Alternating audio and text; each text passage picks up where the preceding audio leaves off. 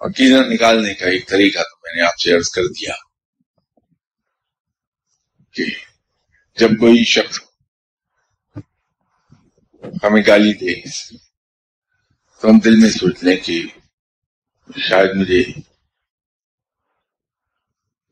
اندازہ نہیں ہوا کہ میں نے اس کا کوئی قصور کیا ہے، کوئی غلطی کی ہے۔ مجھے اندازہ نہیں ہو سکا جو اس نے مجھے گالی دے دی، تو آرام سے اس کے آدمی ہنستا ہوا کہہ دیتا ہے کہ بھائی، معاف کیجیے گا، مجھے اندازہ نہیں ہوا کہ میں نے آپ کو دکھ دیا ہے۔ اگر میری ذات سے آپ کو دکھ پہنچا، تکلیف پہنچی تو میں معافی چاہتا ہوں۔ اس کی گالی یہ بار بار جب ہم کرتے ہیں،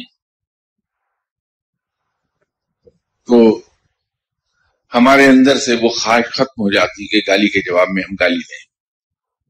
یہی سنت ہے۔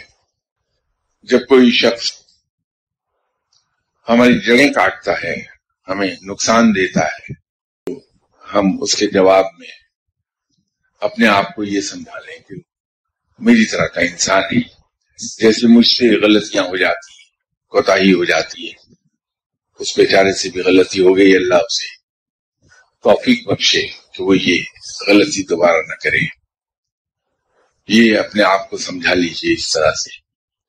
تو تھوڑی سی پریکٹس کریں گے پندرہ بیس دن۔ تو پھر وہ وقت آ جائے گا کہ کسی شخص کے بھی غیر متوقع رویے انسان کو ہرٹ نہیں کرتے، انسان کو دکھ نہیں دے پاتے۔ جب حسد ہمارے دل میں زور مارے تو ہم اگر یہ کہتے ہیں کہ یہ تو قرآن میں اللہ نے لکھا ہے۔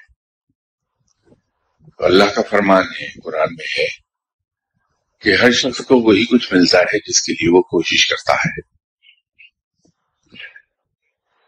تو اس شخص نے اسی کے لیے کوشش کی ہے، محنت کی ہے اور اللہ تعالیٰ نے اس کی محنت اور کوشش کا خلا اسے عطا فرمایا ہے۔ اپنی رحمت کے صدقے اس کی کوششوں اور محنت سے کہیں زیادہ عطا کر دیا ہے۔ کوتا میری ہے، اگر میں بھی محنت کرتا، کوشش کرتا، تو شاید اس سے آگے نکل جاتا۔ تو آج سے میں محنت کروں گا۔ حضرت ہو ہی نہیں پائے گا کبھی۔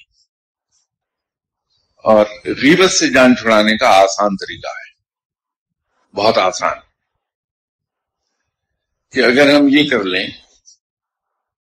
کہ جب کسی شخص کی غیبت کرنے کو ہمارا جی چاہے، تو اس شخص کی خوبیوں کو بیان کرنا شروع کر دیں اور جب کوئی توجہ دلائے کہ اس میں تو یہ خرابی بھی ہے میرے علم میں نہیں ہے۔ اور اگر ہے بھی اس میں ایسی کوئی چیز، تو اللہ تعالی بہت اچھا انسان ہے، اللہ اس پر رحم فرمائے اور اسے نجات دلا دے اس چیز سے۔ غیبت کا خاتمہ ہو جائے گا۔ یہ پندرہ بیس دن لگیں گے۔ اور ہم دوسروں کی برائی کرنے سے باز آ جائیں گے۔